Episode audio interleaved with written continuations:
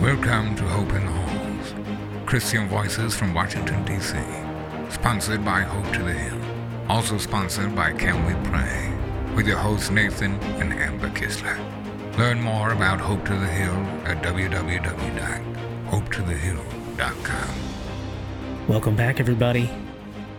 Uh, we're back down to one episode a week right now. Well, I would say a lot has happened in our country and well, and in our lives. in our lives. So we've had a lot going on, and um, you know, obviously you have, you have you've had doctor's appointments and things as well that we've been going to. Yeah.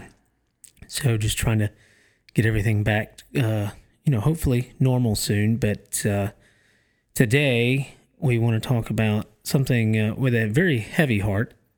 Obviously, everybody in the world knows what's going on right now Yeah. in Israel, and um, we had a lot of friends. Obviously, Dr. Roller and his wife were supposed to be leaving in a few days. Yeah, and the Museum of the Bible and Yeah. um, Kirk Cameron were all going to be on that trip in Yeah. about uh, now it would have been four days, Yeah. but um, obviously that is not going to happen No, because of everything that is going on. our pastor was supposed to leave today I with a group from our church. I know, and I just believe it's the Lord protecting them, you know, from from all of that right now, from going over there.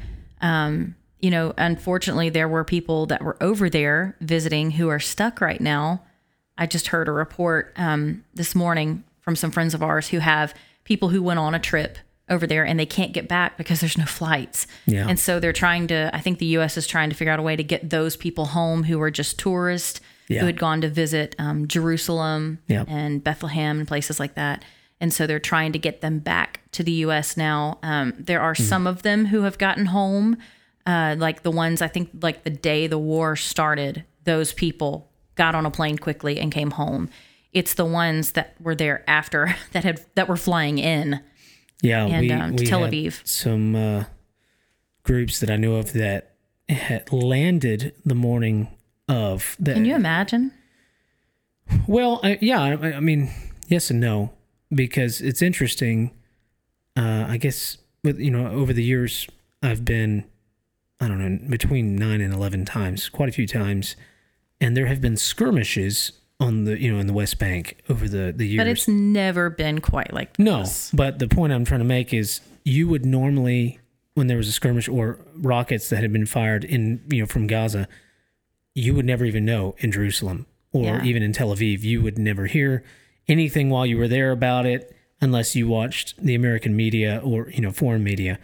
That's they're so used to that type of thing in Israel that it's just kind of is what it is. The Iron Dome typically catches them. So, uh, agreed. This is a very different instance.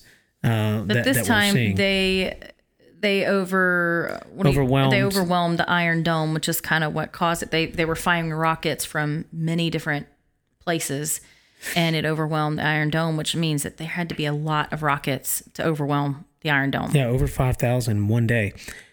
So, you know, stepping back a little bit, and I remember this uh, my first year in uh, working in DC uh, in 2008 was the beginning of Obama's presidency. And I remember back then there was a lot of conversation 2008, 2009, and 2010. Um, there was a lot of conversation about Israel at that point, and a lot of pressure was put on Israel to give the West Bank back to the Palestinians. And interestingly enough, I th- we're seeing the consequences of that now because Israel, there were two pieces of land at that point that they wanted Israel to give back to different places or to give to different uh, countries. One was the West Bank, the other was the Golan Heights, which is on the very top of Israel, uh, just below Syria. There's this kind of no man's land that the UN actually has a peacekeeping force. You can drive up there. They used to call it uh, Tank Tanks Road uh, during the Six Day War. The, there's an amazing story, and I, I think I've told you this story before, but it's uh, there's a man named Eli Cohen that was a very wealthy businessman that actually worked for the Israelis uh, in in their you know kind of um CIA you know uh, in their whole world, and he was set up in Syria in Damascus, and he had been very much involved in business there, so much so that they trusted him. He was undercover, and when they were when Israel was planning to go in years in advance, a long time, he encouraged the Syrians to plant a specific type of tree in this area, in up in the Golan Heights, and it was the exact. That was actually how the Israelis, the, the their fighters, pilots, were able to know where to bomb during the Six Day War. It's actually what helped them win the Six Day War. Eli was hung uh, publicly in Damascus after the Six Day War. They knew that he died to help Israel, uh, his his people, uh, get back the the Holy Land essentially, and uh, from that point on to today, there has been pressure for the Israelis to give up uh, that area, and they never. That was the one part they refused because it would give the Syrians or whoever the upper hand, the the, the mountaintops, to try to fire rockets into Jerusalem or you know wherever. So they did give the West Bank or pieces of it uh, back or gave it to the Palestinians, which I think now looking back for most people, they would say that that was a mistake, uh, a very very bad deal for the Israelis. Um, but the Golan Heights have stayed in their control. The question that everybody's asking at this point is how do you miss such a huge security breach? I mean, the Israelis have, they're the best in the world, really. I mean, next to the American security apparatus, they are unbelievable at their job. How did they miss this? And uh, time will tell. But uh, God help these poor people that lived on the edge of the Israeli border there. I mean, today, babies that they found. Yeah. There's over 40 of them so far that they found that were. Some of them were decapitated. I mean, it's just, it's. You can't even wrap your mind around that. That's horrendous. Um, I just, you almost feel like you cannot have a soul if you are able to do that. Yeah. Um, these are not people that can be, in my opinion, you, you can't negotiate with someone who can do that. And that's what a lot of, there are some members who are calling for negotiations for peace, but you cannot negotiate with people who are terrorists, um, people who can behead a child, a baby, an infant. That is yeah. pure evil. Evil. Yeah. That is evil. And I'm sorry, we don't negotiate with the devil. You know, we I don't negotiate with Satan, and that is that is his work, and that cannot be negotiated with. And um, I just think it's really sad. It's really really sad. And and even more on our countryside, we're without a speaker right now. We were talking about how important that is. Yeah. If something were to happen in our country, we are without a speaker of the house. Yeah. And I mean, it's just, it is not good right now. I mean, just to put it into perspective and call it what it is, it's not good. And I know that today they're going to start talking about who that might be. That um, debate is happening as we speak. And that's that's going to be very interesting to find out uh, because I know we talked about, you know, just who who we thought it could be, and then now there's kind of been a maybe a curveball thrown from a speech that was made the other night that maybe it could be someone else again. Um, Maybe I, you know, and I, I think it, it. We said it just the other day. You know, if you listen to the last episode, that I think time will be very much more kind to Kevin McCarthy than people realize. Yeah. And as we look back, history will reflect, I think, differently than um, eight members of Congress would like it to be. Perhaps, yeah. perhaps, perhaps not. But uh, I can say either way, no matter who who steps into the role, um, we need we need someone with great leadership at this moment to help facilitate the Congress doing what the Congress needs to do, and that is to to help our long-standing ally, our uh, oldest ally in that region, which is uh, the Israelis. And you know, I um, Amber, you know, we talked. We were supposed to originally be on this trip with with Museum of the Bible. Yeah, we were originally. And uh, because of our IVF and all of that, that just didn't work out this year. But, no. Um, obviously, it's not working out for anybody that was going to go on that trip. Well, and it wasn't just that. We we have Gaither dates as well. That's right. That we were a part Your of. Your whole family was actually supposed to be on that trip uh, mm-hmm. with us. But um, I, you know, I, I think it's important to recognize something to that a lot of people, you're going to have people on both sides of this issue that are pushing one or the other. And when, when so so hear me out when I say this. Um, some of my closest friends in the Middle East and in Israel are Arabs. Yeah. Arabs that some of them are Muslim, some of them are non-practicing Muslim, um, and they, I, I will say, on both sides, some of the most kind. Um, I've met some of the most wonderful uh, Israeli people who are unbelievably kind, and I've met Arab folks and Muslims that are unbelievably hospitable and kind, that just want to live in peace.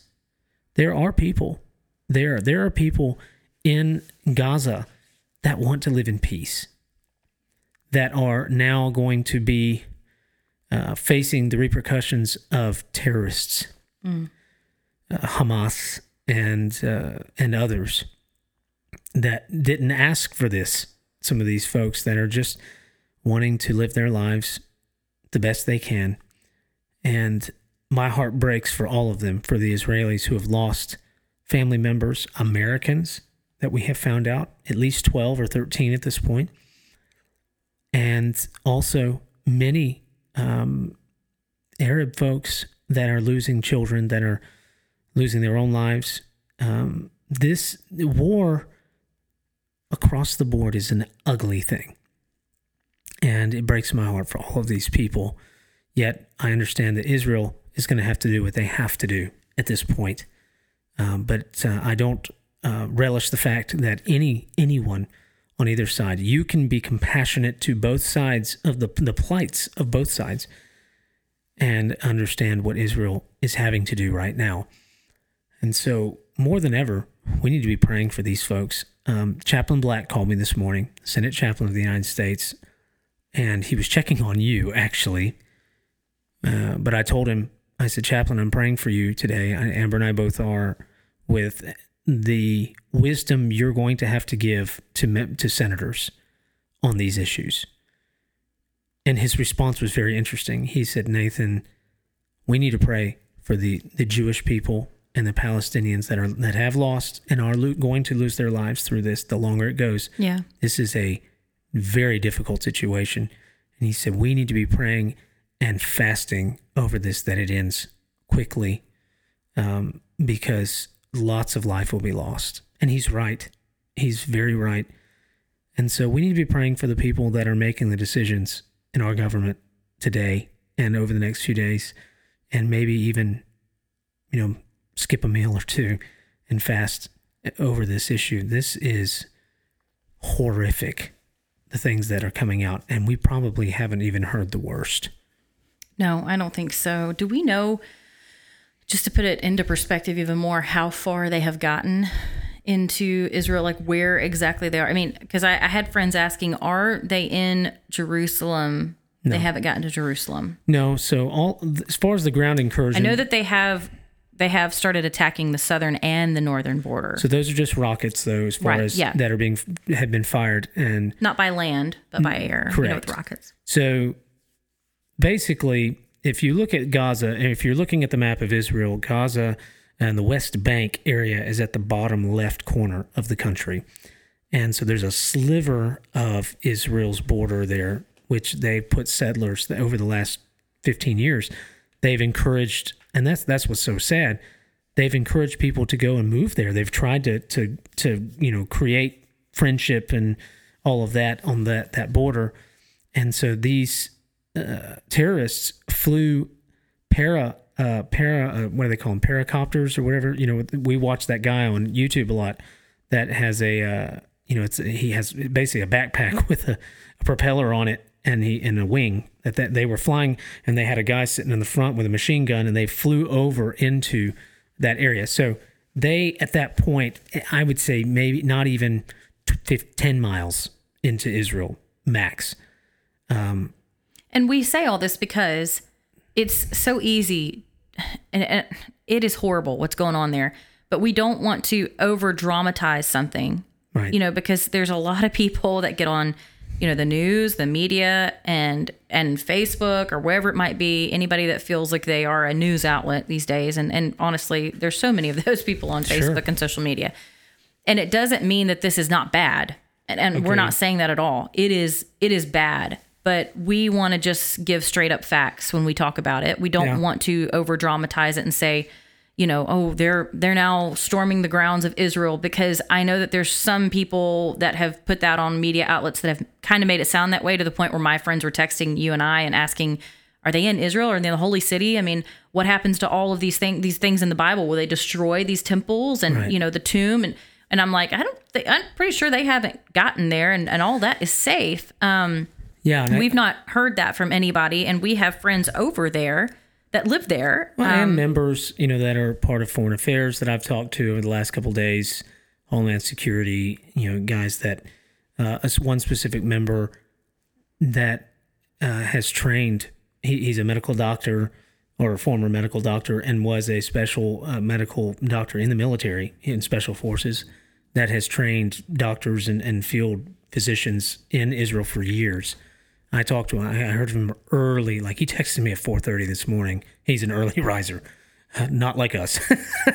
but Yeah. I just happened to be a- awake for a minute um, and was responding back to him. And you have to understand too, for people that haven't been to the Holy Land, we're talking about a 120 mile by 70 mile wide country yeah very very small so if you know to to compare it to america someone coming in 5 or 10 miles into their country is like someone coming from mexico through the border of texas and going to i don't know oklahoma yeah potentially right i mean that would be the comparison of that Right. But I think the problem is is that when things like this happen, the conspiracy theorists jump on it sure and and they cause an uproar to make people believe that there's a little bit more to the story than there is. It's bad enough. Just tell the story. Right And the story speaks for itself. And that that's kind of how you and I have always lived our lives. Just tell the story like it is. There's no need to dramatize it or add to it. truth, Truth yeah. is the truth. Yeah. You don't need to scare people. They're already scared. We're already scared in our own country and it's not happening here. We don't we don't need to add to that. And I think the problem is is that when you pay attention to the news so much or some of these other, you know, conspiracy theorists, I call them that because they are outlets, that it can cause you to spin in this hole that you can't get out of. Yeah, I mean, it- nosedive down, It's yeah. you just going down to a rabbit hole and you can't find your way out. Yeah. And um and there's certainly a lot of people that have done that and have called us about it and we're like, listen, either God's in control or he's not at the end of the day. It doesn't mean that it can't happen here because it certainly can. Obviously, the border is a problem. We don't know who has come through our borders. Um, but at the end of the day, we just have to trust that God has it all under control. And I know that before it gets really, really bad, we're gone. So yeah I, I that's just the hope that I hold on to. And I just know that I have to put my faith and trust in God. Otherwise, I would probably want to sit in my room in a blanket in the dark and watch cartoons all day because I wouldn't want to live in reality. If I if I lived my life that way in fear of constant of just who's coming to get me, you know, do I need to have this weapon prepared for someone who's going to come to my front door? There's people in America that are not terrorists that could walk up to your front door at any minute and you could be fearful of it. Right. But you can't live your life in fear. Well, yeah, I mean, I, I think th- that's an interesting point that you've made because so often I would say we as conservatives, because we are definitely conservatives, Definitely. um, have often. I, I grew up in a culture, and you did too, of conservatism where everybody was looking for a boogeyman always. And when one didn't work out, they find the next one, always looking to be afraid of the next thing. And I, I love, I don't remember who, uh, who I heard this from, but I was a pastor at one point, and he said, Jesus says, do not fear 365 times, one for every day of the Of year. the year. So, and the Bible also says, "Do not worry, but through all things through prayer and supplication, taking you know the things that we need to the Lord through prayer." Now, granted, that is easy preaching and hard is. living. It is, but nonetheless, it is still true. It is. And and I say that to myself. I say that to you because I have to hear that often. Uh, I have to remind myself of that often. But our calling as Christians to live victoriously is to not live in fear and to recognize that, as Chaplain Black, the last thing he said to me today on the phone was God always works things out for the benefit of his people. And he said, God is, we, all this is, is God giving himself a way to shine. Yeah. And well, you know, we talked. You talked about the way we were raised, and just to give my testimony in short, where I, I grew up in an independent Baptist church, just like you did. We both grew up as independent Baptists. We don't consider ourselves independent Baptists anymore, sure. but um, we both grew up that way, and um, we're now Southern Baptist. I guess is what I don't know. We're, we're Christians. I- we're believers yes, of the Bible. This, this is what this my, is where it gets My interesting. independent Baptist pastor used to say, and I love this. I I still use it today. He said, "I'm not anything other than a dependent Baptist because I'm dependent on Jesus." exactly. He said, "So that's what I claim." And he was an independent Baptist, Right. uh, by by trade. And, I'm so- we went to the church as like 1611 don't go to heaven type, right? I mean right. that's that's where we grew up in. Um, but when I remember hearing the plan of salvation for the first time, it was from a youth pastor that I had, and he played. There was this recording that went around when we were growing up, and I'm sure it's older than than me. Like si- even since then, it was probably years You know, with the before. drill, the whole Yes. yeah. And we were sitting in our youth 80s. group because we always had our little youth group church service on Wednesday nights. And so, like, the adults would be in the sanctuary, and then our youth group would be in our own little room on Wednesday nights. And he played this recording of them drilling a hole to the center of the earth, and you could hear screams. And they claimed that they believed that that's where hell was, that it was at the center of the earth. And mm-hmm. so, I, who had been so like, sheltered, watched Disney movies my whole life. Everything was rainbows and butterflies. It scared me to my core to hear that. I had never heard anything like that in my life. I had never been told this, you know, these stories of how horrific it was. I had heard about hell. I'd, you know, I've been taught the Bible my whole life and Right. but to hear that taping, you know, that little recording when you're 13 years old scared me to death. And at the end of it, he used that as a way to ask us if we wanted to give our heart to the Lord. And so I did. I came forward and I gave my my heart to God. But when I turned 16 years old, really 16, 17, um, I was actually about to turn 17, like in the next few days. Um, we had a new youth pastor, Jack Henry, um, who I absolutely love. He was just one of the, I'm telling Jack. you, I don't know that there's a better youth pastor in the world than Jack Henry. He was just, everybody that came to our church always said the same thing. You are so blessed to have Jack Henry because Yeah. he truly loved on every kid and he still does. He's a kids pastor still today. Um, but he made an impact in my life, a huge impact. And Jack preached a sermon on a Wednesday night once again. And of course, I'm a little bit older. I have learned more about the Bible at this point. And I'd kind of been just rolling through the motions, you know, with life. It was like, I- never want to say that I was, you know, my testimony is a little bit different. I think it's probably kind of like yours. We were never bad kids, you know, like we didn't do horrible things. So, like, when we got saved, it wasn't necessarily like a huge transformation. You know what I mean? Like, it was, we know that we were, we were bad when we were born. Obviously, we were created with a sinful nature. But at the same time, we weren't these some of these testimonies where it's like we have to completely turn because of all the stuff that you were doing wrong. I just had a more of a knowledge of what I shouldn't be doing. And that's kind of where my testimony was from 13 years old. But when I was 16, almost 17, and Jack came into my life and Angie, his wife, they were some of the biggest mentors. And I'll never forget, Jack preached a sermon on a Wednesday night about being a key. And at that time, we were worship leaders at our church. I was on stage every single time the doors were open for church. And of course, that's where you and I met when we were 13. But um, we were leading worship. And so I was in front of people all the time. And I'm sure that people assumed that if you're up there, you, you're probably, you know, saved. And when Jack preached this sermon about how the love of Jesus and how much he loved us in spite of us, and you know how much he loved us to go die on the cross so that we wouldn't have to go to hell, there was this different message that I had never been told in such a fashion. There was the aspect of love and not fear. And we were talking about fear, and that's what jogged it into my memory. And that night, I truly believe I got born again at 16 and 17. So I've always told people when I was 13, I was scared out of hell, but when I was 16, I was loved into heaven. Yeah. And that's always been my testimony. And to know like where I tr- where that transformation truly happened, I, I don't know. I don't know. I mean, I, I did all the right things at 13 and said all the right things, but the transformation I believe really took place at 16. And so it, it really taught me a lot about living in fear and what it can do to you and how it can scare people. And I'm worried that there were so many people like like me at 13 who were scared out of hell, but I don't know that they really got the message. And if you don't really get the message, do you really have a transformation at that point?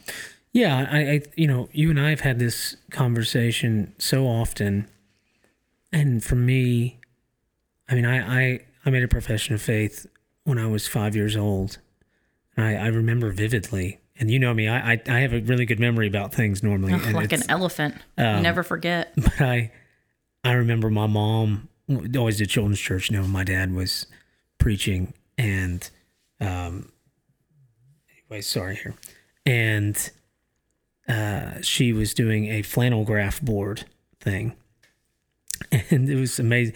I'll never forget. She put you know the, the Jesus with two uh, thieves on either side of him, and I remember that that was the night uh, I went to my parents' room. We were living in that camper back then Yeah. and um, told them that you know I, I wanted to to get saved. I remember the transformation even at that time uh, in my life, but you know, as as a lot of kids, you know, when you get in your teenage years, uh, you can get involved in the wrong things, the wrong people. Um, but Well, I, we both I- did. We yeah. both went through that time in our Sure. lives. I rededicated, you know, my life to the Lord. I was, I was 18, uh, maybe 18, 19 years old. But I, I'll never forget uh, my mentor, Jamie Parsons. I was in um, Greece and Italy with him. We were on a cruise, and he uh, made a beautiful point about the Apostle Paul. And I'll never forget uh, just the, the beauty in which, you know, the love of Jesus Christ, you know, Paul talks about about that. I think it's a, a beautiful thing that you shared, you know, your testimony on here today. But uh, what what a what an opportunity we have as Christians at this point to share Jesus and share the love of Christ, because while you know we believe, I believe the Bible is very clear. Hell is a very real place, and there's no doubt. Um, what an opportunity that what Jesus did on the cross uh, to save the entire world out of love. Yeah. What a what a beautiful thing. And so um I always loved Jack used to say if your family and friends were about to run into a burning building and they didn't know it, what would you do? yeah. And we were all like, we would chase after them. We would scream at them, you know, whatever we had to do to get them not to go. And he goes, then why are you not doing that when it comes to their eternity? Because it's the same thing. Right. And that is really eye opening when you think about it. But we get so busy, I think, in our daily lives that we kind of tuck that away because we think it's so far away. And then someone, that's why a funeral is so important, right? Because life is but a vapor, it goes so fast. And a funeral is meant to remind us of how quickly life can be taken away. Just last night, there was a horrible wreck in Rootville, which is right next to our house. And you're talking about teenagers who died and were burning inside of a car it's because they couldn't get out. Yeah. And my heart aches for those families because I don't I don't know what their lives were. I don't know if someone reached them. I don't know if if they were a part of a church. Maybe they weren't. I hope and pray to God that they were because they're gone. Yeah. And I don't know where they're spending eternity. But stuff like that shows you death is no respecter of persons nor age. Yeah. And even though it seems like we have a lot of time, we don't. And I think this whole thing with Israel brings that to the forefront of everyone's mind who is a believer because we know the Bible, we know what the end times say, and it shows you that it is it is closer than it's ever been and time is running out and either we're going to do our jobs or we're going to be held accountable for it when we get to heaven if we don't. Yeah. And that has been my priority with what we do on the Hill mm-hmm. mainly. And I think looking back on my testimony and talking about scaring me out of hell and and I'm not knocking the independent Baptist at all when I say that. Not at all. There are so I'm still so much a part of the Independent Baptist Church in so many different ways. We love a lot of those people. We just don't go to that church anymore. We go to a Southern Baptist church because that's where it is next to our house, and we love our pastor. Um, but there is a lot of that movement that used, and not just the Independent Baptist, but a lot of it back in the day that was used that used fear to get people saved. And we always called it the numbers game, right? The, see how many hands you could get raised. And I don't want to do that. I I was truly transformed when I heard that there was someone who loved me in spite of me. And I think when we go to the Hill and we meet all these members of Congress and they are dealing with so many things that we will never understand. I mean, our country hanging in the balance in their hands a lot of times. And some of them who have made horrible life decisions, some of them who just are lost, don't know what to where to go, who to look for for answers. That you know, during the during COVID, they were looking for answers everywhere. And thankfully, we were there to be able to say, we know someone who has all the answers. But we do it with love and an open hand and a handshake and we say, What can we do for you? Yeah, that's good. I mean, and that is being the hands and feet of Jesus. And that is not me saying, Oh, we're so high and mighty because we do it this way.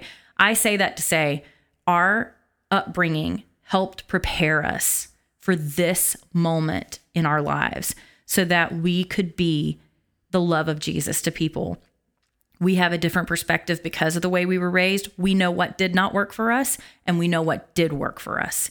And I believe what did work for us works for a lot more people than what didn't work. And so I love being able to walk into a member's office and show the love of Jesus to them and watch them completely transform and open up about their problems, open up about anything that they want prayer for, anything that they they feel like their kids need. You know, I mean, all of a sudden they just become comfortable and they have they're an open book at that point and we keep all that private. We don't share that with people. Um, because we've built these relationships and we don't want to take those for granted or you know go out above their privacy um, but i just think it's it's been a cool ride you know it's it's an important time in our lives. And i looking back i've never connected the two but now you know thinking about all this I'm, i've started connecting the two going okay god so you've prepared me for this moment because i did encounter what didn't work and fear did not work.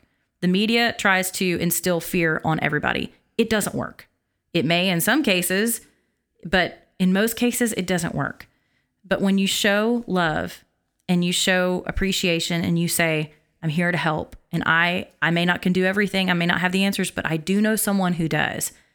I mean, transformation takes place. It did in my life, it did in your life. We've seen it happen in others' lives. And so we can't live in fear. We just can't because we know the one who holds all the answers. He holds our world in the palm of his hands. He holds Israel, especially, in the palm of his hand. And I just believe that he know he knows everything that's going on, and even though it looks scary, it looks grim.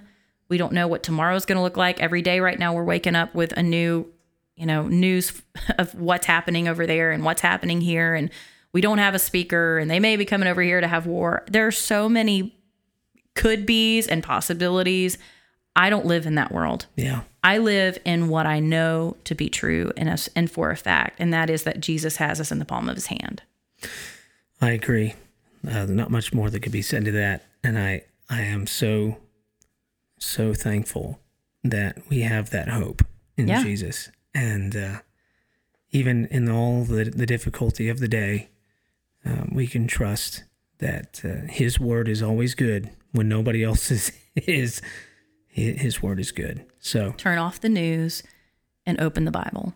take some time to pray. Pray for our um, our Israeli brothers and sisters, and um, there And are, pray for the Palestinians. There are Arabs that love Jesus that we know in that part of the world that are Christians, real real believers, um, that are going through a difficult time as well. And uh, just pray that God would use this moment, however He will, and however He can, that He'll use this moment to bring people to Him. And um, pray for the loss of so many. and pray for peace. I still pray for the peace of Jerusalem. It's what we're called to do. Pray Yeah. for the peace of Jerusalem. And uh, we pray for that. So Absolutely. thanks for spending uh, a few moments with us today.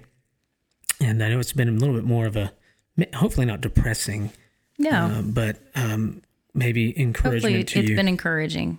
and uh, just to see what God's going to do. If you haven't followed the podcast, you can do that on all of the platforms. Amazon. Yep. Uh, Apple Podcasts and Spotify, Spotify. and so on, um, Google Podcasts, and uh, you can go to hopetothehill.com to find out information about what we do. And if you don't mind sharing about the podcast, Yeah, that's how we that. get, you know, new followers and new people to come along. Um, we try to keep up with it every single week. Some weeks we are a little bit behind where we do one episode. Sometimes it's two if we can get ahead of our, our schedules. Um, this week has been a little bit different just because of doctor's visits and obviously the recent happenings. We've been trying to communicate with people in DC, but um, we do hope that we're an encouragement to you every single week, no matter which episode you listen to. We always right. try to stay encouraging. We don't want to become a Fox News for you or a CNN. You've got enough of that. You don't need that from us. Yes. We want to we want to tell you encouraging things and um, and be a light in the dark. yes. The darker the night, the brighter the light, Okay, as Bill Bill Gaither. says. Yes. All right, guys. Have a great, great week. We'll see you soon. Bye bye.